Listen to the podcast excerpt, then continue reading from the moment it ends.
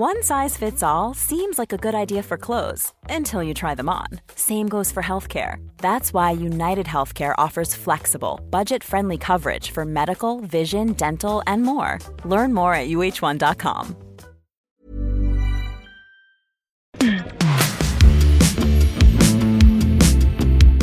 This is The Last Laugh. I'm Matt Wilstein from The Daily Beast, and we have a treat for you today. To celebrate the 4th of July, we are replaying an episode I recorded with comedian and host of CNN's United Shades of America, W. Kamau Bell, back in May of last year. We joke about it at the top of the episode, but Kamau was, and I believe still is, the only comedian to directly reach out to me on Twitter about being a guest on the show, and I still love him for that. Kamau has always found unexpected ways to somehow make issues like racial justice funny. Given the ongoing movement in this country against police brutality, our discussion is more timely than ever, and I wanted to share it with all of our new listeners who didn't catch it the first time around. And look out for the fifth season of United Shades premiering on CNN Sunday, July 19th. Hope you enjoy this episode and are having a great holiday week. We'll be back with an all new episode next Tuesday with Richard Kind.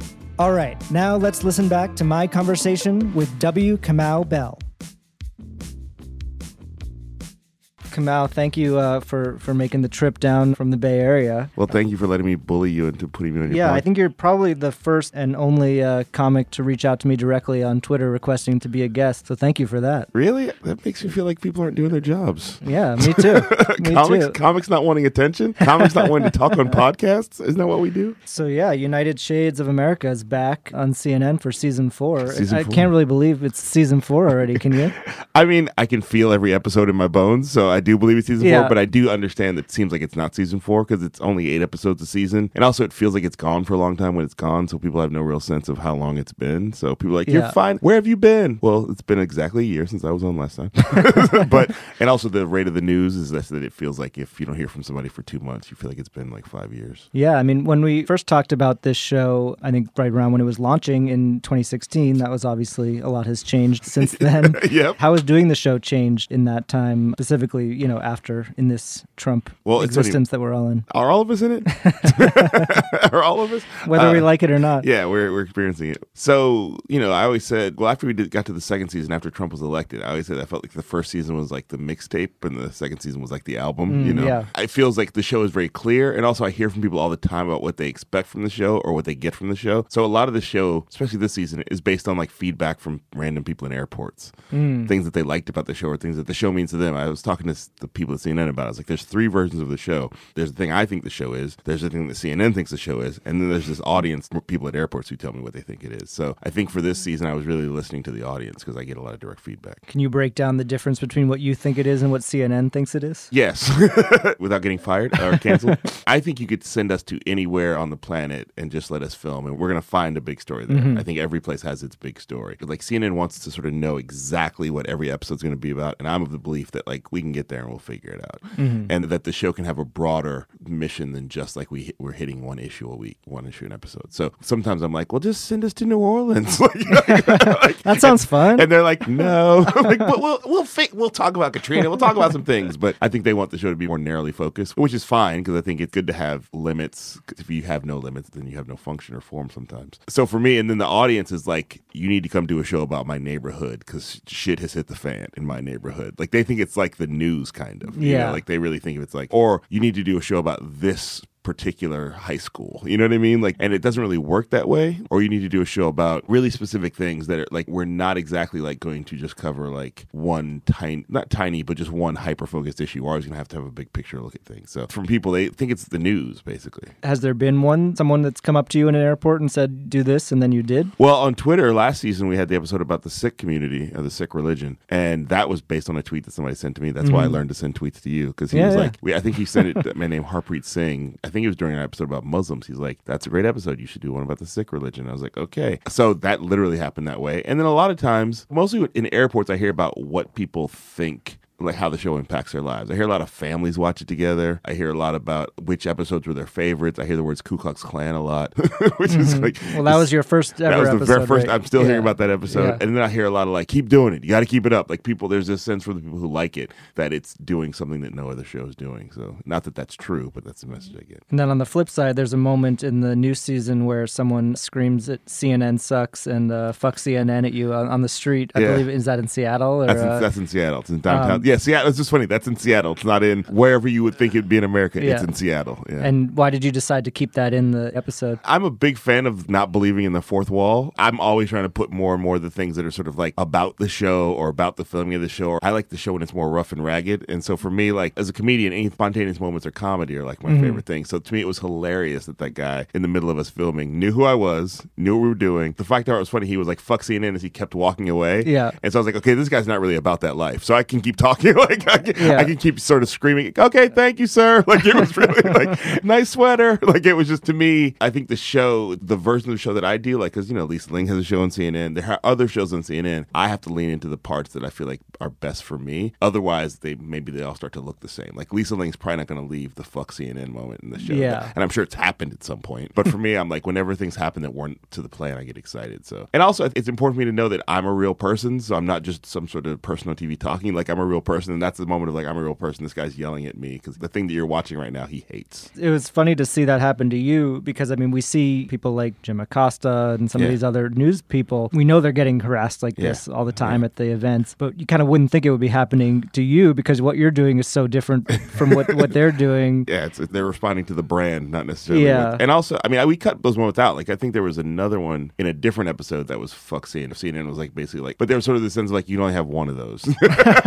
Like every like- episode can't have fuck Yeah, but it just so happened that we were in Philly and somebody said this one was actually funnier, I think, because this woman came and she was really upset about what we were talking about, and she wasn't in the interview, but she was in the episode in Philly about uh, toxic environments, about lead poisoning, and she was like very much agree with the fact that we needed to be talking about lead poisoning. You guys didn't have the whole story. Like I was talking to one guy, and she was just like in her house and came outside and just started yelling at us in agreement. You're right, that's true. We need to. do And she's like, "Who are you with?" And I was like, and I knew the way she said it, like this isn't going to go good. CNN. She's like, "Oh," But I, which I like that more, but we picked our fuck CNN moment. Yeah. Yeah. What have you learned over these four seasons of shooting the show in terms of talking to, to strangers, especially people you don't agree with? Because that's a lot of what you do on Mm-hmm. the show, and it's something that most people I think are not doing in their own lives is going out and seeking out people who they disagree with and having conversations with them. What have you learned about yourself and and how to do that? Despite what maybe my wife would think, I'm a really good listener. Yeah, I don't have to agree to you to listen to you. I think a lot of times it's important, especially when you disagree with somebody, to be quiet and let them get all their stuff out because people are so ready to be interrupted when they know they're saying something you don't agree with. They're preparing to be interrupted. And if you interrupt them, then you sort of very quickly derails the conversation into a battle of who can talk louder or faster. I mean, you mm-hmm. see it all the time on TV. And so for me, because United Shades, I have the luxury of time that you don't have in a lot of TV shows. I'll let you go for a half hour if, if you need to get it all out. And then at the end of that half hour, I'll be like, okay, can I say something? And like, I'm sort of like making sure, did you get it all out? And I mm. think it sort of makes people more comfortable and it also makes a better conversation. So usually when people are talking, in the middle of them talking, I'll be like, okay, I need to remember that point. I can't remember that. Like, I'll sort of try to, in my head, catalog the things I want to talk back about. And then at the end of it, go back in. But I think you people get so quick to like pretend like it's high school debate, even though they're not really even following the rules of high school debate because you can't interrupt in high school debate. We see it modeled on TV all the time, like people just sort of yammering at each other. You mentioned, you know, obviously the show started at the very beginning with that KKK episode, and that was this kind of of putting yourself in this dangerous situation in a lot of ways. What could have been a dangerous situation. Are there moments like that in the new season that you We- felt you know- uncomfortable in that same way? Yeah, I mean, the episode you're talking about in Seattle, Tacoma, it- the whole lead up of that episode is that we were going to a protest or a rally outside of a Nazi owned tattoo shop in Tacoma, Washington. And there was just all this talk about the layers of security we needed and how, like, do you need to, could this come out, need to wear a bulletproof vest? Because these were mm. like people who they felt like definitely were armed and might decide to be violent if they feel like that's their last choice. And so there was just all this, way more than we did with the Klan. Now, the Klan was also the pilot, so maybe we didn't have the budget for all for bulletproof vests. But there was a lot of talk from the production company about meetings about strategy, how to get out, and you're on Kamau and just grab it, you know, all this stuff. So that one was, in some sense, was more scary than the Klan because there was a lot more talking about it before we got in there. So that was the one moment this season. And then you'll see in the episode, sort of it ends up being like this, like families were there, and it was like a very, it was a very positive uh, rally at a Nazi-owned tattoo shop. But you also had some people with guns on your side, on the protest side, Yep. uh, there too. Which was interesting to see. I mean, what did you think about that movement? You can tell us what it's called, but the movement that kind of embraces guns from a more left position. Well, the national movement is the Redneck Revolt, and when you hear that, you think like, I don't think that sounds good at all. like it sounds Yeah. like rednecks who are going to revolt against me or people that we think should not be revolted against, but it's actually rednecks who are revolting against sort of the idea of rednecks. You know, like there are mm-hmm. people like I'm from the South. You know, I'm as cunt comes, but I think the ways in which certain people from the South are portraying the South, I'm not in support of. As far as like people who are like literally Nazis or neo Nazis or alt right who are sort of claiming that that's what the South is, and so these are like liberal rednecks. And also, if you grew up in the South, whether you voted Obama or McCain, it's a gun culture. Democrats in the South also grew up around guns. It's not like they only let the leave those to the Republicans. So it's sort of a way for people who are like, I grew up with guns. I believe in the Second Amendment, and also, and I see how the people who grew up with guns who are racist or homophobic or anti-Semitic, and those people show up at these rallies with their guns. And a lot of us liberals, we don't show up at the rallies with our guns. These people in the Redneck Revolt and also the John Brown Gun Club, specifically in Tacoma and Seattle, are like, we can show up with our guns to stand up to those people because since we are a white-led organization, our skin will protect us in ways that, it, that if you're a black person, you show up to a protest with a gun, that's probably not the best way to go about it. Yeah, but then there's just more guns on both sides. Which, There is more gu- which but- seems dangerous. There, you know, yes, guns are dangerous. I think we can that we can stipulate that. I think the thing that I learned from those guys is like they also believe in like as somebody who spent time in the South, guns are dangerous. I also believe guns are a tool, and I also believe that like the way they show up to those rallies, they're not showing up to shoot their guns. They're not. They're not hoping for violence. They're showing up to say we're going to show you that we have guns as a way to hopefully prevent violence, and their track record is pretty good. Hmm. You know, so I'd say that's true. I'm not trying to say that this is the thing about this episode. It's called not all white people. like hmm, so, it's yeah. like because I get asked all the time in airports by white people, what do I do? And so we're showing you an assortment of things that white people can do. They're not all get a gun and show up to a Black Lives Matter rally to protect Black Lives Matter activists. That's just one of the things. but there's also other things in that episode to show up you can do. I think it's just the idea of like we have to stop pretending like there's only one way to handle this current era of America.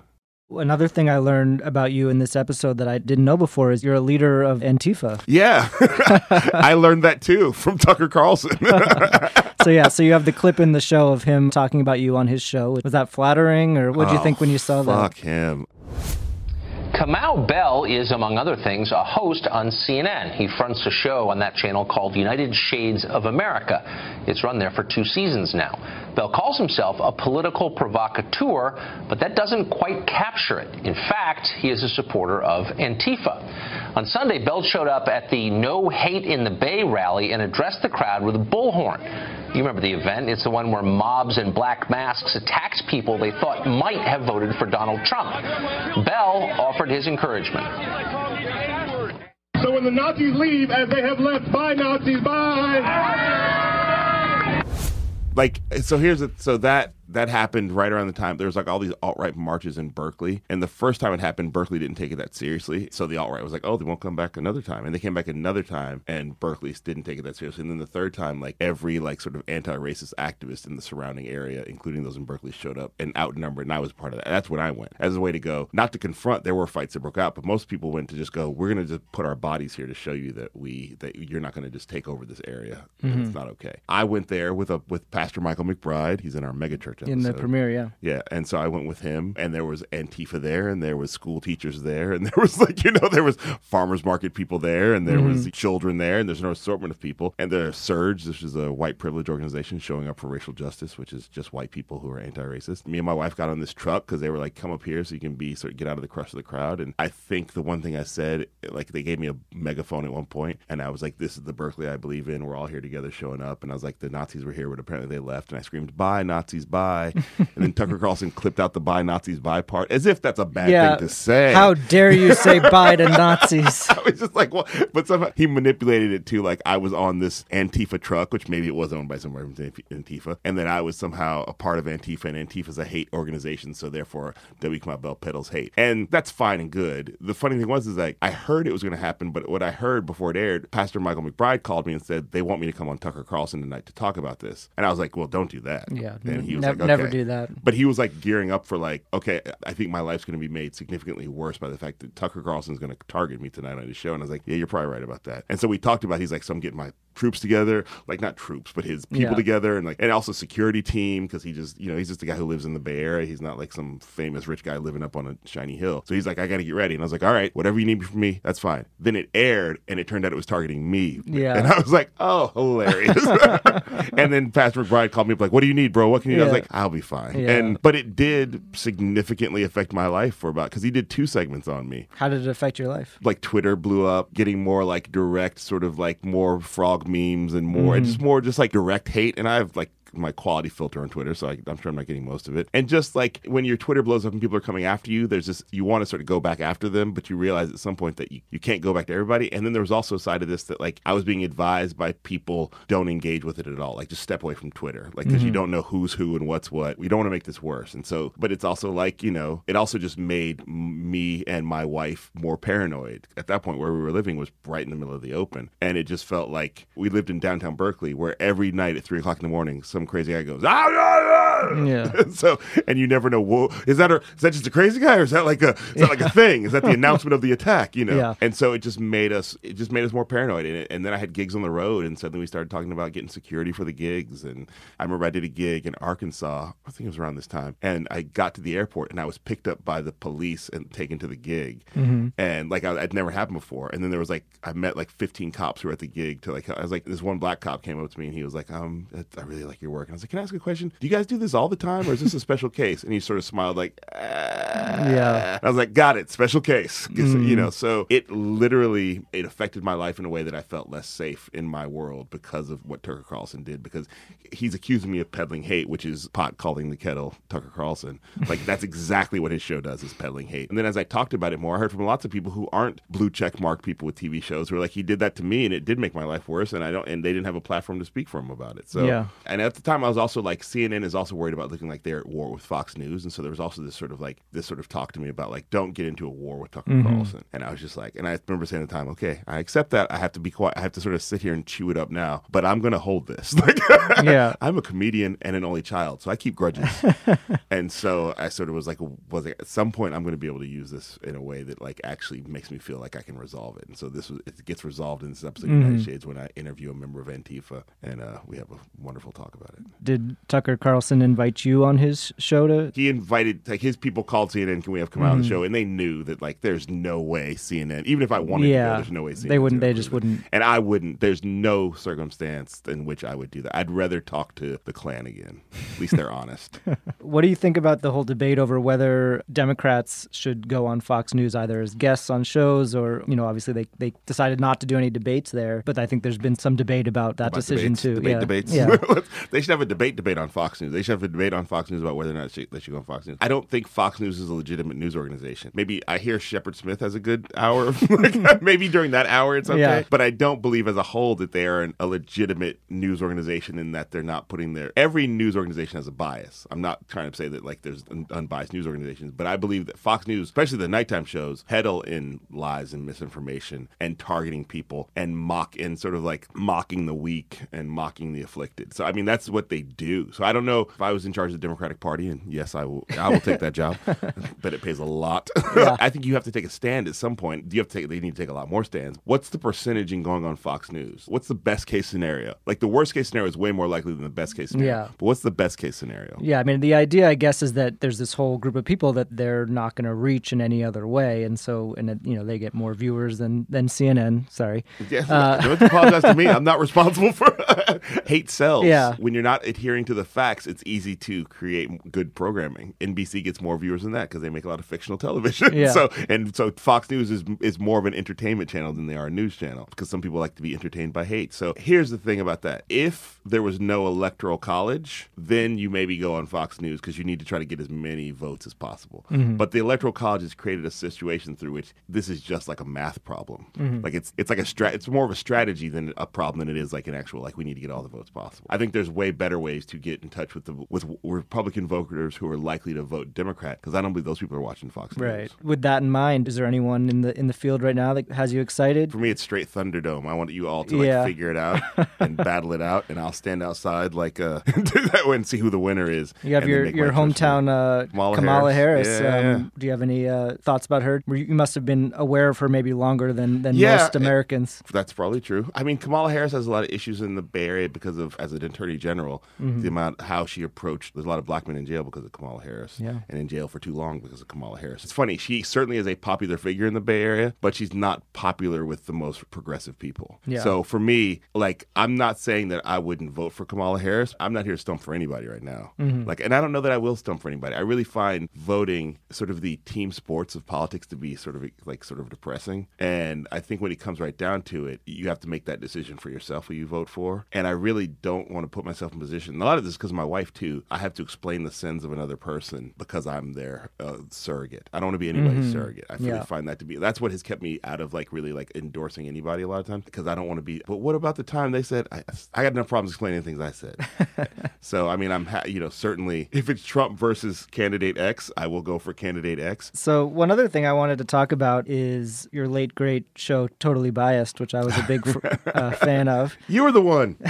Ran for a little more than a year, Yep. 2012 to 2013. Mm-hmm. Wh- How do you think about that time now? Now that you're removed from it a bit, and you have this new show, which which has has done so well, are there things that that you think you would you would change if you could go back and do it Oh, again? yeah, or change a lot of things. yeah, The thing I would change, which is impossible to change, I would have served a tenure at Jon Stewart University. Mm-hmm. I think the thing that, if you look at the people who are doing well with those kinds of shows right now, many of them are graduates of Jon Stewart University. Yeah. And so for me, I went in there pretty cold. I went to Chris Rock Night School, which was not, you know, but which was great. I think Chris would even agree that, like, if FX had said, you have a show, we're going to launch it in a year, but we've gotten you an internship with The Daily Show, I'd have been like, great. like, I Yeah. think going back, I needed more experience seeing how that worked up close so that I could have better knowledge of how to make it work for me. So I think I was so green, and that's clear from when you watch. I think it lives better in people's memories than it does if you pull up the clips a lot of times. Mm-hmm. But I think I was very green and learning on the job in a way that, like, John Oliver had to learn how to helm a show. We didn't have to learn how to be on a show. So I was learning how to be on the show and helm a show.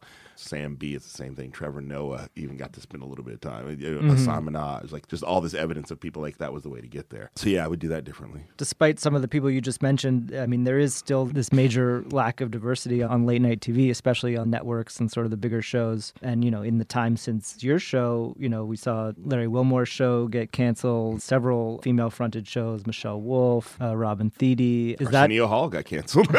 Yeah. he was another one. is that disheartening for you to see that, that kind of stuff? What Robin do you think's Thede is disheartening just because I don't know what BET expected to, to happen with that show. They'd never done a show like that before, so it seems to me you could have just kept it on forever, kind of, and Yeah. not. It's gonna get better as it goes, and she's gonna find her voice. So that one was kind of like you could just let that show stay on and let it find its way. Like remember when Trevor Noah first had this show? I mean, there's still people who haven't taken to Trevor Noah, but he's also found a new audience who's like didn't watch it before of the streaming. but he's he's grown a lot in that He's role. He's grown a lot because Comedy Central knew that it was an investment. They weren't going to pull the new host of The Daily Show three months in or a year in, even. They were like, we have to sort of let this lie. And so they did. And so Trevor Noah got more comfortable. He was already comfortable on TV, but he got more comfortable as the host of The Daily mm-hmm. Show. And like, even now, like, one of the big things that trends on that show is when he, the between the scenes segments. I mm-hmm. mean, that's something Jon Stewart didn't do. So I think giving people, talented people, a chance is how talented people make good things. So Michelle Wolf didn't have much of a chance because, I mean, you know, it wasn't around long enough for her to get comfortable in it. And to people feel like the minute you make a mistake, you're going to pull them, then they're going to make more mistakes. They're not, they're not going to take big chances. But I also just think that the reason why I think I wouldn't want to have a show like Totally Biased again is because I hate the fact that there's this thing called late night TV. Yeah. That the moment you do one of those, they start comparing you to every other late night TV host. Like when I had mm-hmm. Totally Biased, I'd read articles where it was like, finally a new host in late night TV. And there'd be like a triptych of like me, you know, like Jimmy Fallon, Jimmy Kimmel,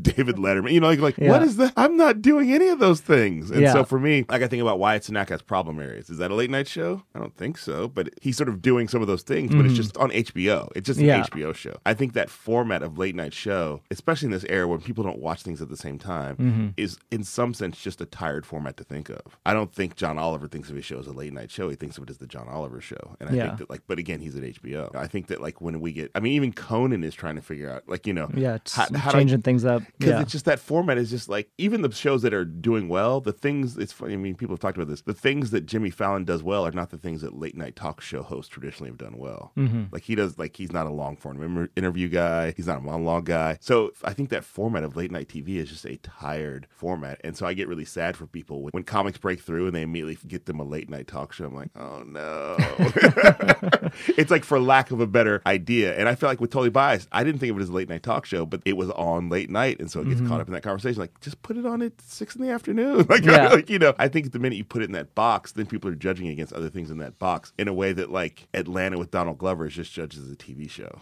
So for me, the minute I was, if I was to go, Totally Biased is back. First of all, FX would be like, not so fast. We own all that. and FXX would be like, I don't think we exist anymore. Uh, they don't have Simpsons reruns anymore, right? They lost that to Disney or something. I don't know. Yeah. So the minute I would have to be the exhausting nature of being of like having to see myself in those articles with like a new hmm. late night talk show host. Yeah. just like it makes me feel sad. But regularly, like I have Dwayne Kennedy, who is on Totally Biased, also works on United Shades of America, and he's regularly trying to get me to bring it back. It's funny. I was like, when that show was over, you ran out of that building like it was on fire, which a lot of us did. But I do see things in the news where I'm like, or well, how would I approach this? What's my take on this? Mm-hmm. This season with United Shades, I think we have done a lot more stuff with the graphics to sort of like push things in a more comedic direction than we mm-hmm. have in the past. So And you have stand up as an outlet for that stuff. this is probably my least year of stand up comedy since I started doing stand up just because of other things. But stand up comedy is, is my outlet for that for those things. I mean, the thing I also late night is so I remember being frustrated by Totally Biased was that you do those jokes once and never again. Yeah. And that's such a bummer. like, like, the, the best thing about stand up comedy is like the first time you do it, it's like oh well, this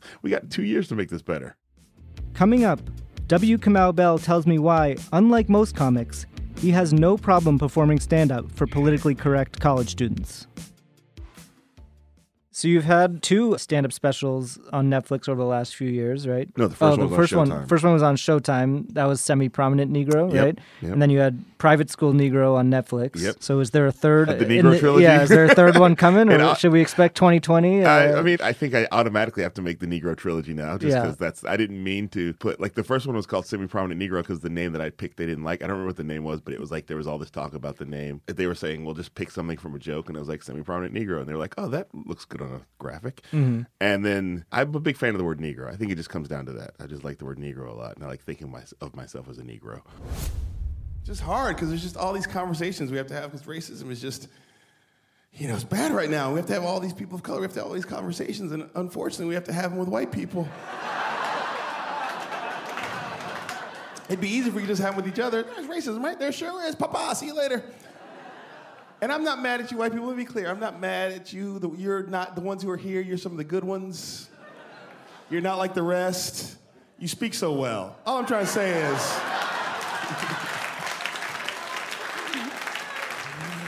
I like you like, hey, that started out as a compliment, but then it hurt my feelings. I know, I know. I learned it from you, Dad. I learned it from you.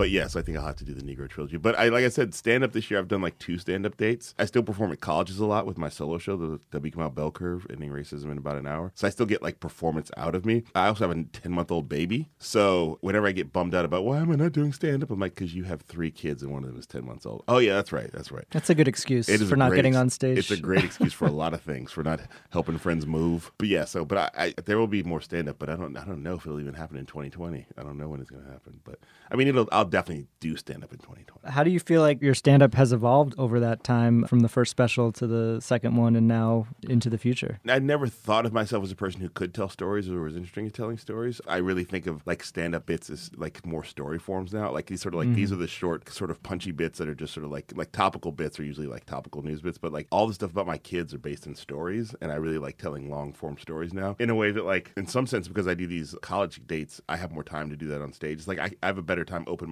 stuff in front of college audiences than I do if I was to go to a comedy club and do like a 10 minute set, you know? So you like playing at colleges. I've talked to some comics who hate playing at colleges. I know, this is such a hot topic. do you what do you make of that? I mean, you must hear what pe- other people say. Oh, I hate playing colleges. It's just these woke kids who won't laugh at anything oh, and looking around to see who oh, else is laughing. and oh, is that not your experience? it is my experience, but it's also why college gigs pay more. Like a comedian named Dan St. Paul, who is a great comedian, he does a lot of private gigs. He's like, they don't pay you more at private gigs because you're so great. They pay you more because very few people can do those gigs. Hmm. College gigs, I think there was some idea from some comedians and also general that college gigs would be more fun because the audiences are younger and hipper and more whatever tuned in. But that's by the nature of college gigs. Any gig that you play where it's a defined closed off community, it's going to be harder. Like you want to play a wedding reception? They're all drinking, having a good time. They just saw a wedding. No, you don't want to play a wedding reception. You know, any gig where the audience of people sort of knows each other more than they know you, and they're not walking in as individuals, they're walking in as a group. Whether it's a wed- even if you play a one nighter in a small town where everybody in the club kind of knows each other, but they don't know the comedian, that's a harder gig. Hmm. Those just don't pay well as college gigs. So for me, it's like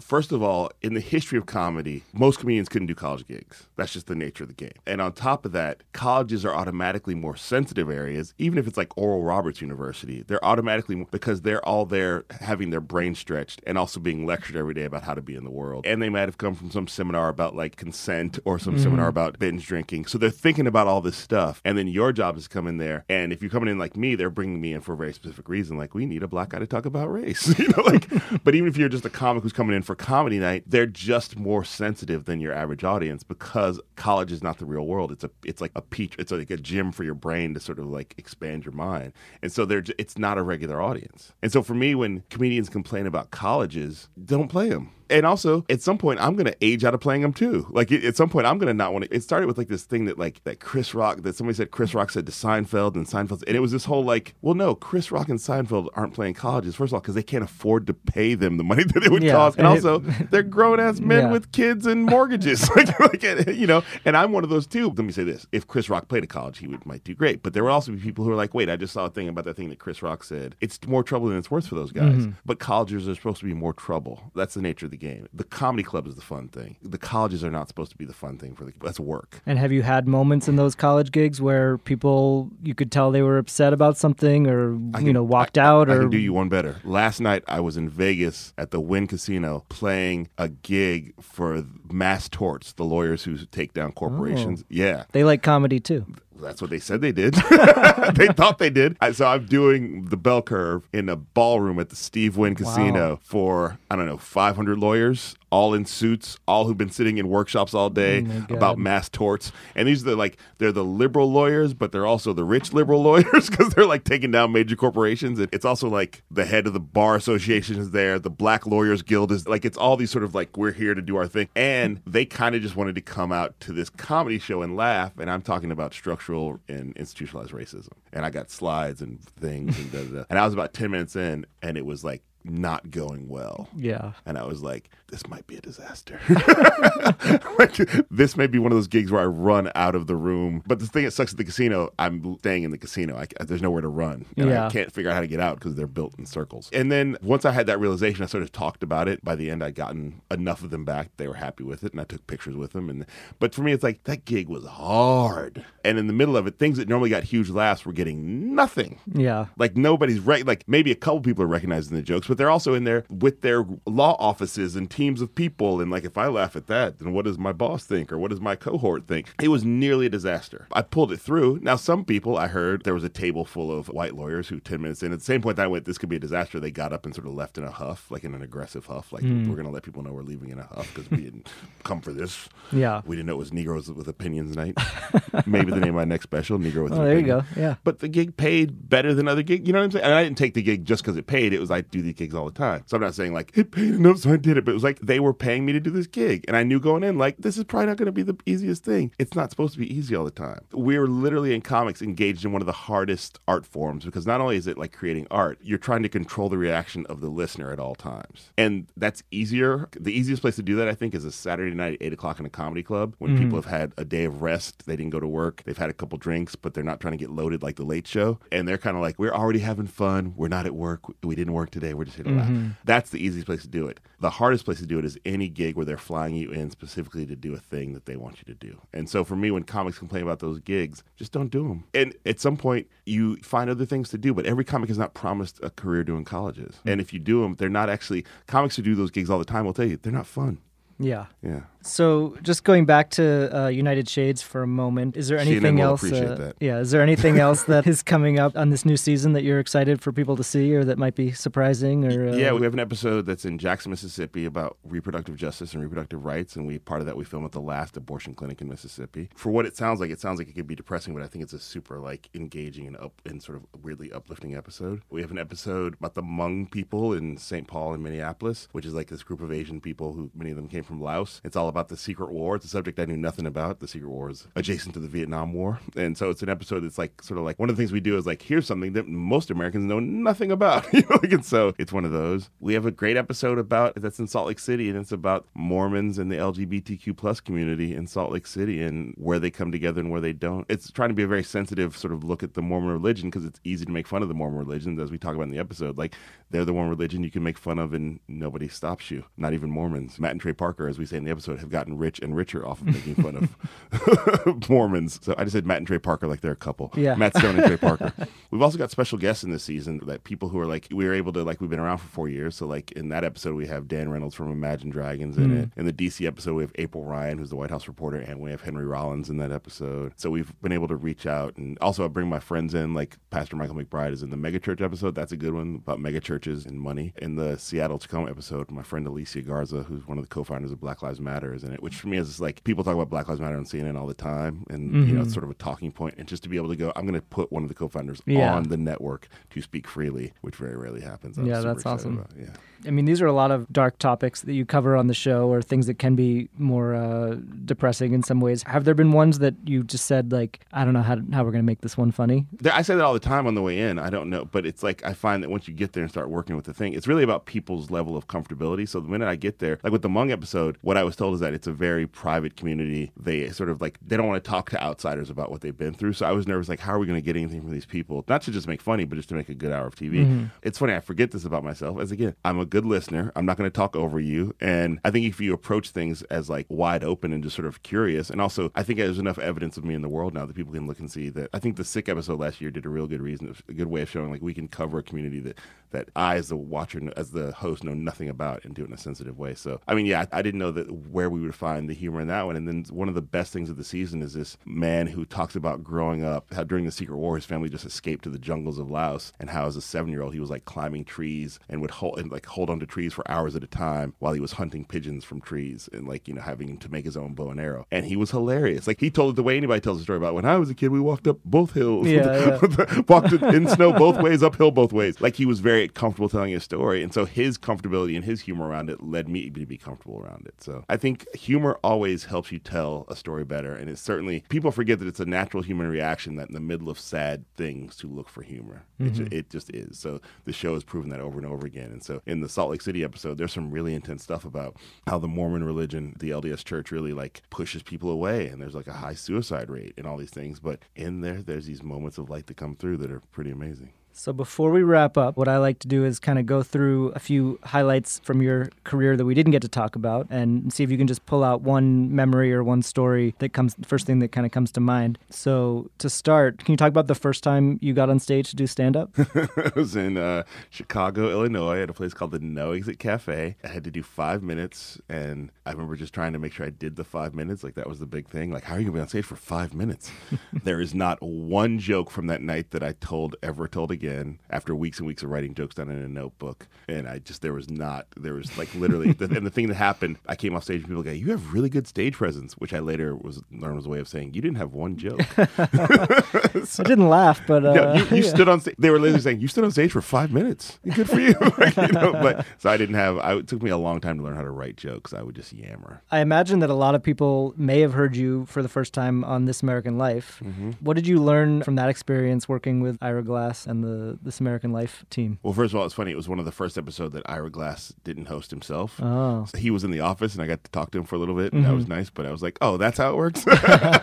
I come on the guest host week, which was fine. But the thing I learned about that is that everything has a format and a way it's done. So mm-hmm. I learned that week, like you sort of go, "I'm going to do this," and they they would be like, "That's no, we don't actually." That's not but I'm gonna. And so when I listen to it, I can hear myself doing a This American Life version of my story, which at mm-hmm. first I was like a little bit bummed out about. Out, but then I realized no, this is how their listeners need to hear it. So Yeah. and what the feedback I got was like their listeners reacted to it in a very like sort of strong and positive way, which they probably wouldn't have if I'd been on there. Look here, white people. Mm-hmm. like it- and I'm really proud of the fact that we got that great segment on there with Cliff Means, who did speak very directly to white privilege and white what white people weren't doing in a way that I felt like this is not something you hear on This American mm, Life yeah. regularly. So I felt like there's stuff in there that was like I think they've done a lot more race stuff now. I just listened to a piece by Jelani Cobb, but I felt like at that point I was like sort of breaking some ground. This is something that we talked a little bit about a little while back, but I'm curious to know what, what sort of the first thing that comes to mind when you think about your trip to Kenya with Anthony Bourdain, which was one of the final episodes of his show that aired. the thing that comes to mind is I learned so much in that 11 days with him and his crew that I'm like, looking back, I was like, I would have paid to do that. Like, you know, it's again, it's that mm-hmm. internship thing. If I'd known what I was going to get out of it and they'd said it's going to cost you $10,000 to do this, I'd have been like, if I'd know, I was like, mm-hmm. honey, I think we got to do this. Yeah. And she would like, let's pu- figure it out. I, I learned so much about TV production, about the way they do it versus the way we do it on United Shades of America. And on top of that, I feel really fortunate that I got that time with him because uh, as people have told me who knew, it was like, yeah, he really liked you. Like we were becoming friends mm-hmm. and not knowing what was going to happen. I'm glad that it very easily couldn't have, could have worked out that I didn't go to Kenya or that we couldn't figure it out or he wasn't interested.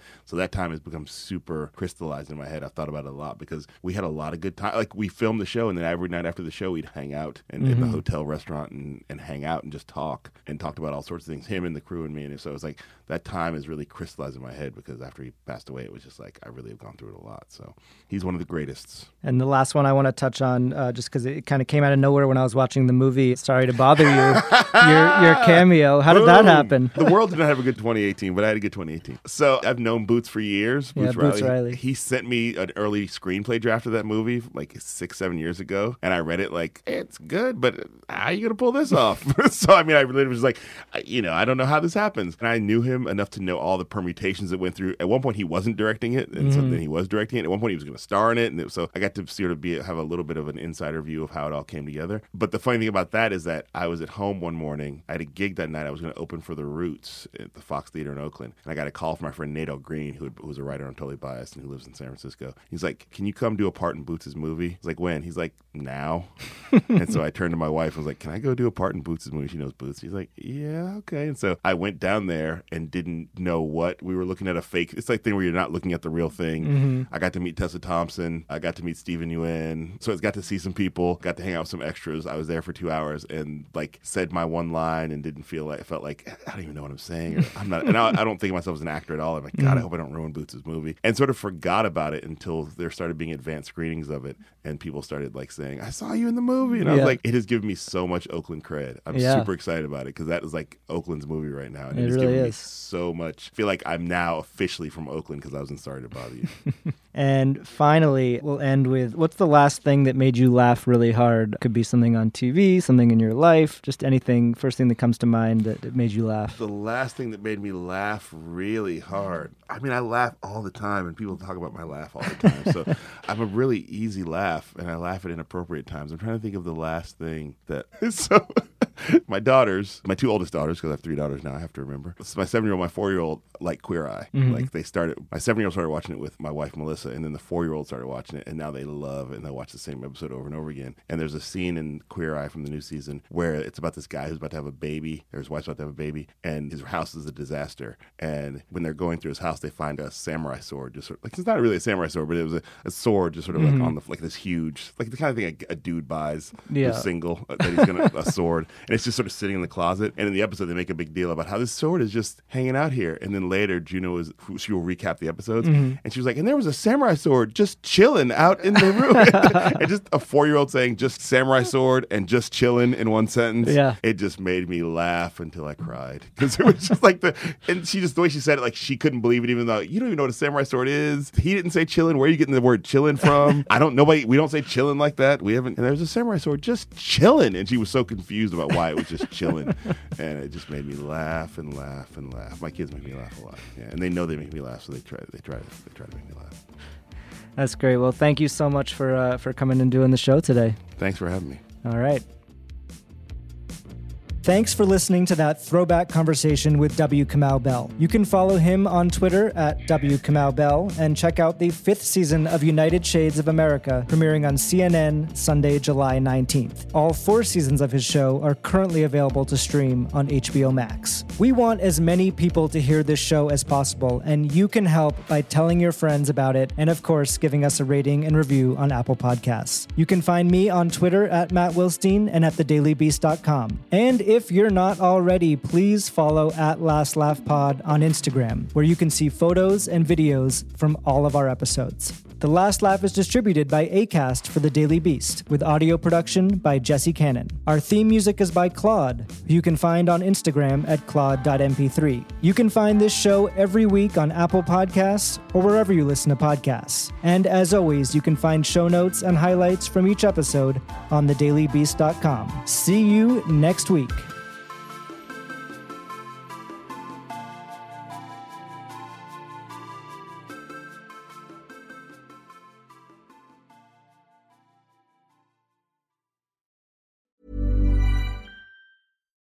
Here's a cool fact a crocodile can't stick out its tongue. Another cool fact you can get short term health insurance for a month or just under a year in some states. United Healthcare short term insurance plans are designed for people who are between jobs, coming off their parents' plan, or turning a side hustle into a full time gig. Underwritten by Golden Rule Insurance Company, they offer flexible, budget friendly coverage with access to a nationwide network of doctors and hospitals. Get more cool facts about United Healthcare short term plans at uh1.com. Everyone knows therapy is great for solving problems, but getting therapy has its own problems too, like finding the right therapist, fitting into their schedule, and of course, the cost. Well, BetterHelp can solve those problems. It's totally online and built around your schedule. It's surprisingly affordable too. Connect with a credentialed therapist by phone, video, or online chat, all from the comfort of your home. Visit betterhelp.com to learn more and save 10% on your first month. That's BetterHelp H E L P.